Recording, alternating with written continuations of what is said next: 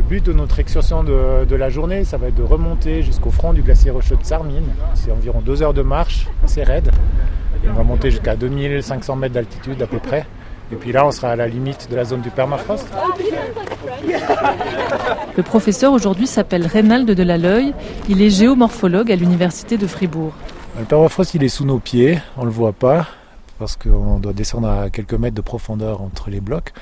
Mais après, le, terrain est gelé sur euh, plusieurs dizaines de mètres de, de profondeur. Le, glacier rocheux, c'est un, ensemble de débris rocheux, de blocs. Euh, ici, à la surface, on a des très, gros blocs. Et puis, plus on va descendre en profondeur, plus, plus on a du matériel beaucoup plus, plus fin, des sables, des graviers.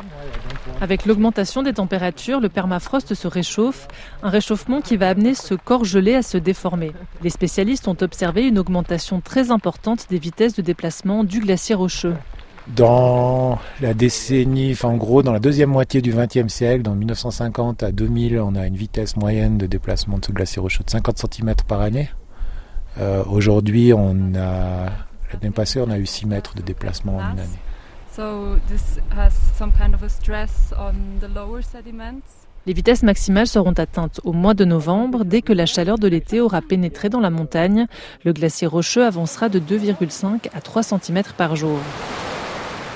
Le front du glacier avance et c'est près de 5000 mètres cubes de débris qui se déversent chaque année dans le torrent qui est situé juste en dessous. Typiquement ça, ce qu'on appelle une levée, toi la petite bosse que tu viens de franchir, ça c'est un dépôt de lave torrentielle. La lave, tu imagines le torrent que tu vois à ta gauche là, chargé de débris et de cailloux, plat jusqu'à notre hauteur maintenant.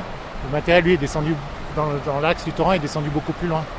Le problème, c'est, euh, les laves torrentielles. Ouais. Le glacier rocheux en soi, c'est pas, c'est pas un problème, mais ça va être le, le, le, enfin, le, fonctionnement, le déclenchement de laves torrentielles à l'aval. On voit que ça s'avance. Ça avance tout le temps, hein. on voit le sommet là. Ouais. Depuis Satarma, dans le vallon d'Arola, on voit bien le glacier. Je retrouve Basile Bournissen, le responsable communal pour les dangers naturels d'été dans la commune des Volaines. Ben, vous voyez, vous trouvez ici au sommet du torrent là, de Termine une moraine frontale qui avance toujours un petit peu plus et puis ça provoque des petites chutes de pierre en direction du chemin qui monte au col de Tsarmine. Et ça, c'est quelque chose qui vous inquiète, ces chutes de pierre? Oui, disons que on surveille régulièrement l'avancement de la masse. On doit surveiller et bien contrôler parce que c'est très difficile de donner avec précision quand c'est que ça peut bouger. Les, les sommets là, ça c'est? Ça c'est la petite dent de. On ne voit pas vraiment le sommet, c'est caché dans les nuages derrière.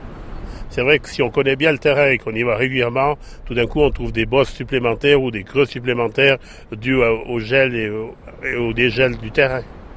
Un phénomène qui s'est passé ici dans les, au sommet de la combe des, des Fontanesses, là, on a un téléski qui est posé là depuis 1981 et maintenant ça fait entre 5 et 6 ans qu'on a des problèmes parce que le, le sol bouge et les pylônes bougent un petit peu d'inclinaison.